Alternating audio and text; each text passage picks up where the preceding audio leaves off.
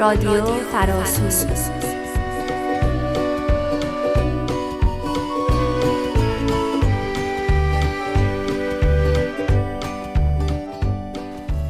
تهیه شده توسط فراسوی معلولیت Ability Beyond Boundaries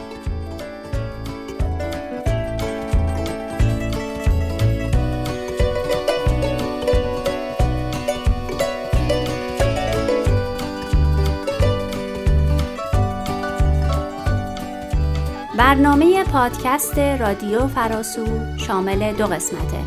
داستان فراسو و مدرسه معلولیت.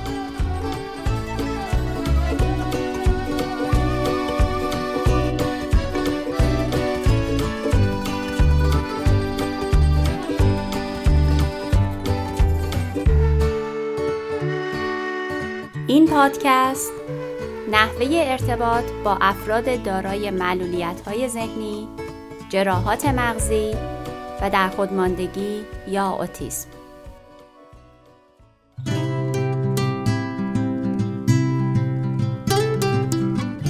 داستان فراسوس.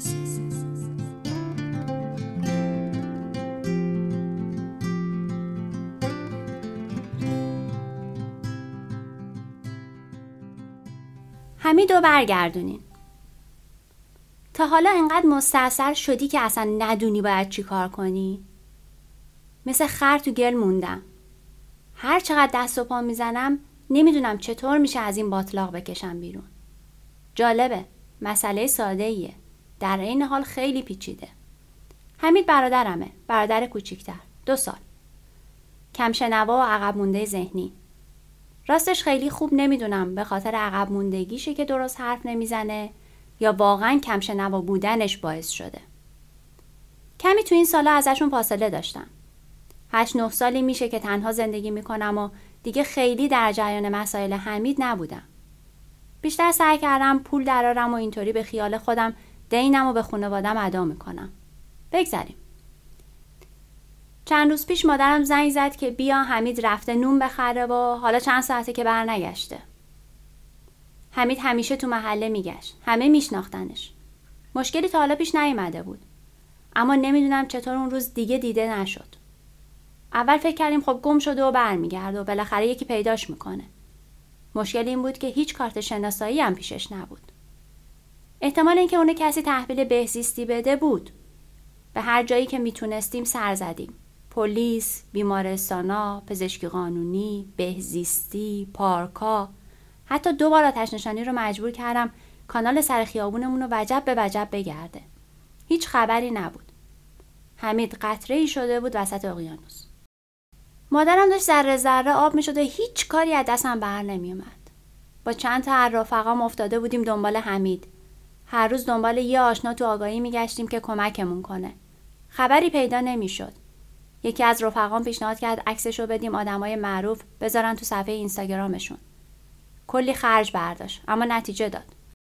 سه روز که از گذاشتن عکس تو صفحه ها گذشت یکی از مدیرای صفحه ها تماس گرفت که یکی از فالووراش حمیدو شناخته. به هر ضرب و زوری بود طرف رو پیدا کردیم و بعد از اینکه پنج میلیون تومن دستخوش دادم بهش گفت مطمئنم این عکس پسریه که ده روز پیش با ما بود. من اهل افغانستان هستم.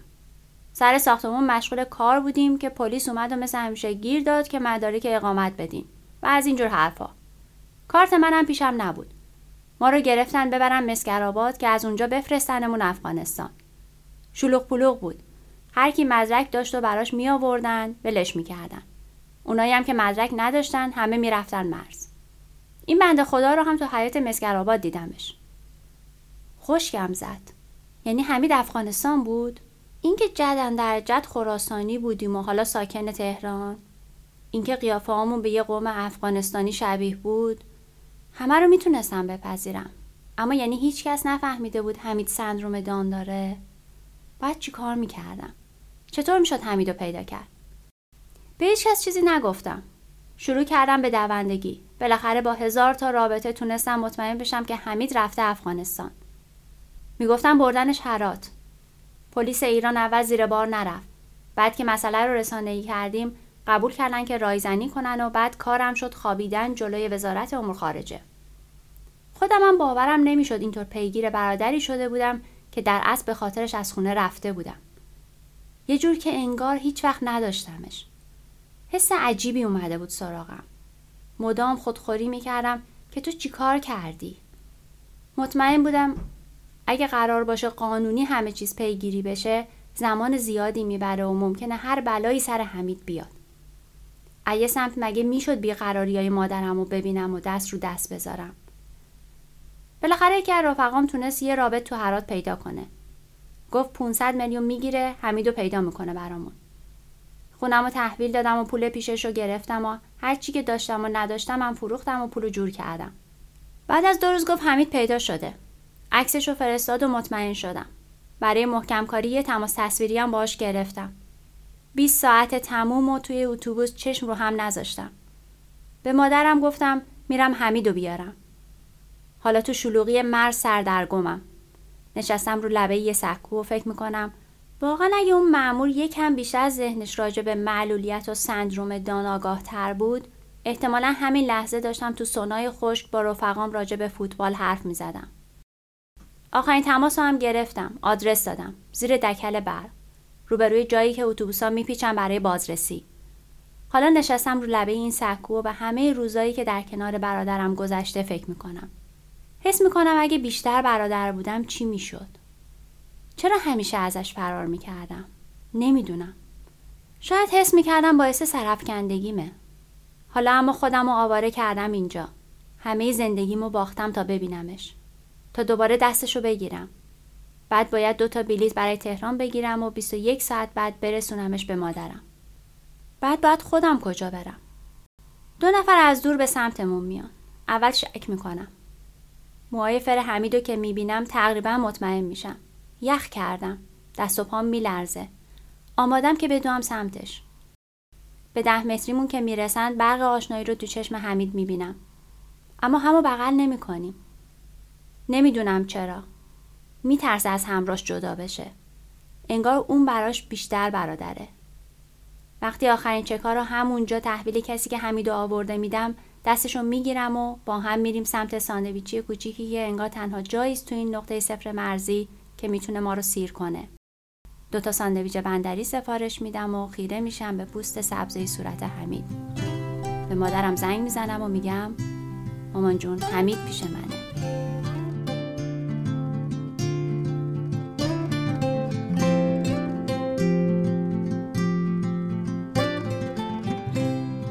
امیدواریم که از این داستان لذت برده باشید و اکنون شما رو به شنیدن قسمت بعدی پادکست دعوت می‌کنیم.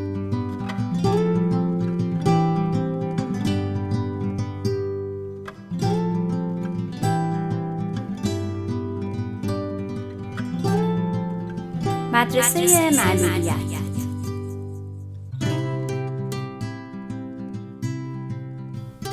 ارتباط با افراد دارای معلولیت های ذهنی، جراحات مغزی و در خودماندگی یا اوتیسم حدود 20 درصد از مردم جهان دارای نوعی از انواع معلولیت هستند. با در نظر گرفتن افراد فامیل و نزدیکان اونها، تعداد افرادی که به نوعی در ارتباط با معلولیت هستند بسیار بیشتر خواهد شد. همچنین بیشتر از نیمی از افراد سالمند بالاتر از 55 سال مشکلاتی در مورد حرکت، بینایی و شنوایی پیدا خواهند کرد. در حالی که اونا ممکنه خودشون رو در شمار افراد دارای معلولیت ندونن اما ارتباط صحیح و دسترس پذیری کار رو برای همه شهروندای جامعه آسون تر می‌کنه. در برقراری ارتباط با افراد دارای معلولیت های ذهنی یا در خودماندگی نکات زیر از اهمیت بسزایی برخوردارند. هنگام صحبت با یک فرد دارای معلولیت ذهنی خود شخص رو مستقیما مورد خطاب قرار بدین. با دقت به صحبتش گوش کنین. واضح و شفاف صحبت کنین و مطمئن بشین فرد منظور شما رو کاملا دریافت کرده. وقتی زبان ساده و شفاف به کار می‌برین دقت کنین که لحن صحبت شما پدرانه یعنی به نوعی که بزرگسالان با بچه ها صحبت می‌کنن نباشه. به فرد دارای معلولیت ذهنی وقت کافی بدین که سوالات خودش رو بپرسه. سعی کنین نه خودتون عجله کنین و نه فرد رو وادار به عجله کنین. فردی که دارای معلولیت ذهنی است رو با اطلاعات گسترده و پیچیده اشباه نکنین. به مشتری و مراجع خود اطمینان بدین شما برای کمک و همراهی در تمام مدت در اطراف اون حضور خواهید داشت. اگه افراد دارای معلولیت ذهنی نیاز به کمک مجدد داشته باشند یا اطلاعاتی رو فراموش کنند، با آرامش مطلب رو تکرار کنید. دقت کنید که لحن صدا و حالت چهره شما خشمگین و بی‌حوصله نباشه. در بعضی موارد برای افراد دارای معلولیت ذهنی نشون دادن اشیا بهتر عمل می‌کنه تا صحبت طولانی. در صحبت از کلمات کاربردی و واقعی استفاده کنین به جای کلمات انتظایی. مطالب پیچیده رو به مطالب کوچکتر تقسیم کنین چون برای فهمیدن آسونتر خواهم بود. برای بعضی از افراد دارای معلولیت ذهنی یا روانی یا اختلالات یادگیری تصمیم گیری مشکله. پس صبور باشین و به فرد اجازه بدین که وقت خود رو به آرامش برای تصمیم گیری صرف کنه. و نکاتی در مورد برخورد با افراد دارای اوتیسم. معمولا فرض بر اینه که دیگران از تجربه یا رویارویی با مسائل یاد می‌گیرند. اما در مورد افراد دارای اوتیسم ممکنه این فرض کاملا صحیح نباشه. مثلا ممکنه نیاز باشه که این افراد اختصاصا آموزش داده بشن یا مطالب برای اونها مرتبا تکرار بشه. چرا که ایجاد استرس، سردرگمی و بیقراری در این افراد احتمال بروز رفتارهای مشکل ساز، افسردگی یا انصراف رو به وجود میاره. هنگام راهنمایی توضیحات خودتون رو کوتاه، مفید و مختصر بیان کنید. زبان ساده و کاربردی به کار ببرین. به فرد فرصت کافی بدین تا اطلاعات شما را دریافت و هضم کنه. در صورت امکان از نشانه ها و روش های دیداری استفاده کنید. برای افراد دارای اوتیسم معمولا تنظیم یک برنامه نوشته شده بهتر از یک راهنمایی کلامیه. کار رو به مراحل کوتاهتر و کوچکتر تقسیم کنید. از کلمات ساده و زبان ساده استفاده کنید تا برای همه افراد قابل فهم باشه.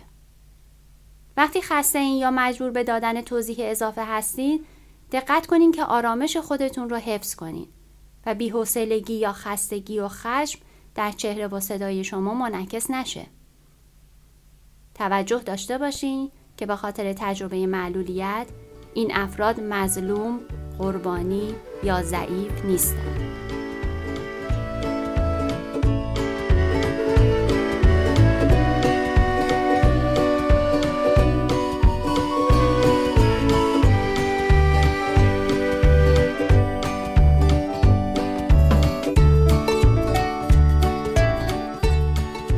امیدواریم که این قسمت تونسته باشه نکات ارزشمندی رو برای شما فراهم کرده باشه و از اون لذت برده باشید. و حالا تا پادکست بعدی بدرود.